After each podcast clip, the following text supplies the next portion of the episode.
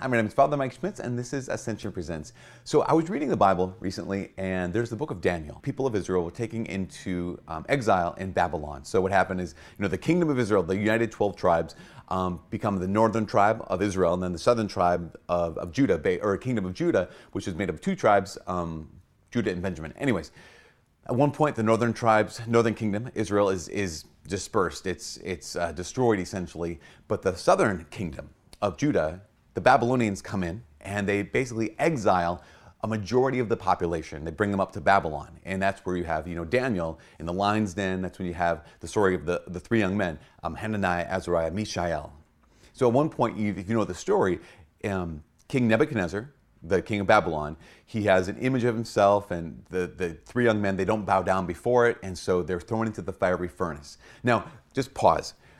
Imagine being in their situation. Imagine saying, okay, so I'm, I'm part of the kingdom of Israel. I'm part of God's chosen people, which is true. The Jews are God's chosen people. But there's a lot of pain and there's a lot of disappointment.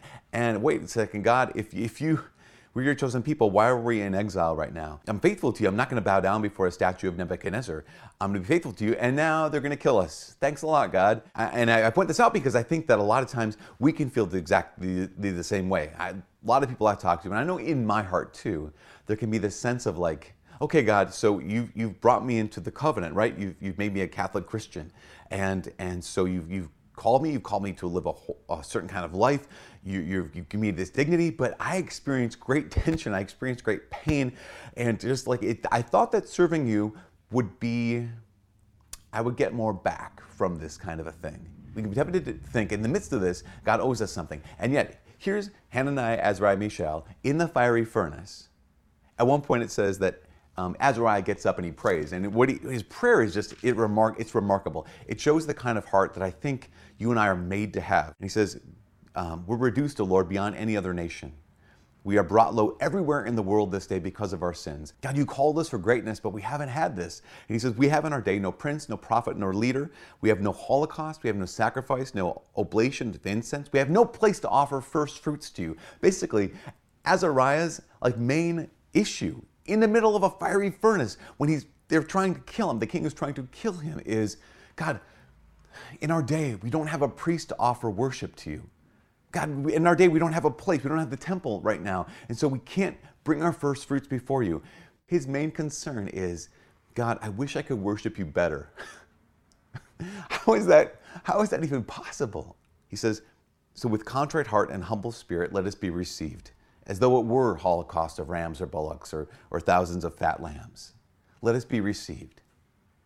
Azariah's chief concern in the midst of a fiery furnace, in exile, um, in, in, you know, under oppression, as, as a uh, dispersed, displaced person, what they're trying to kill him, is God, I don't have anything to offer you. So at least, at least, let my sacrifice be a contrite spirit. At least, the very least, accept my heart. No, here is the key. The key in all of this is at that moment in his life, maybe the worst moment in Azariah's life, he did not look at God and say, God, you owe me. God, you owe me. You know, I think one of the harder truths for us to acknowledge, maybe it's hard for you, maybe it's not, is that God does not owe you anything. God doesn't owe me anything. That no matter what I go through, no matter what I experience, and it could be really serious, it can be really significant, it can be incredibly severe, that God will never owe me anything. He will never be in my debt.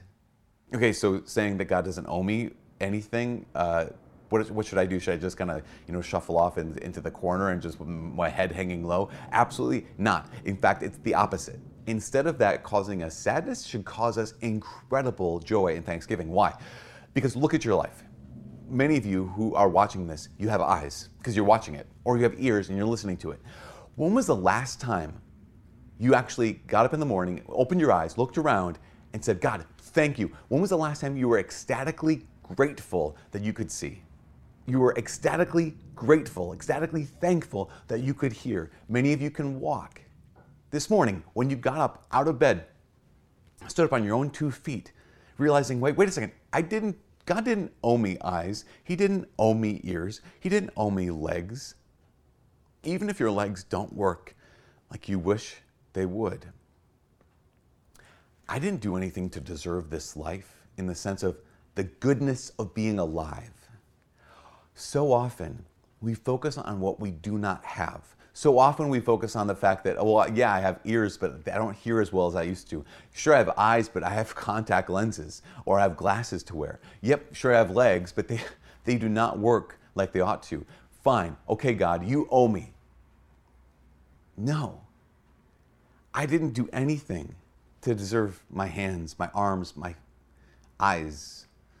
I didn't do anything to deserve gift of life.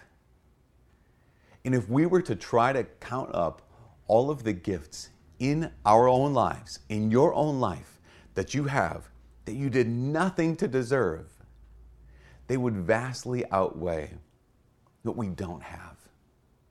This big truth that God does not owe you anything is the truth that Azariah knew here in the fiery furnace.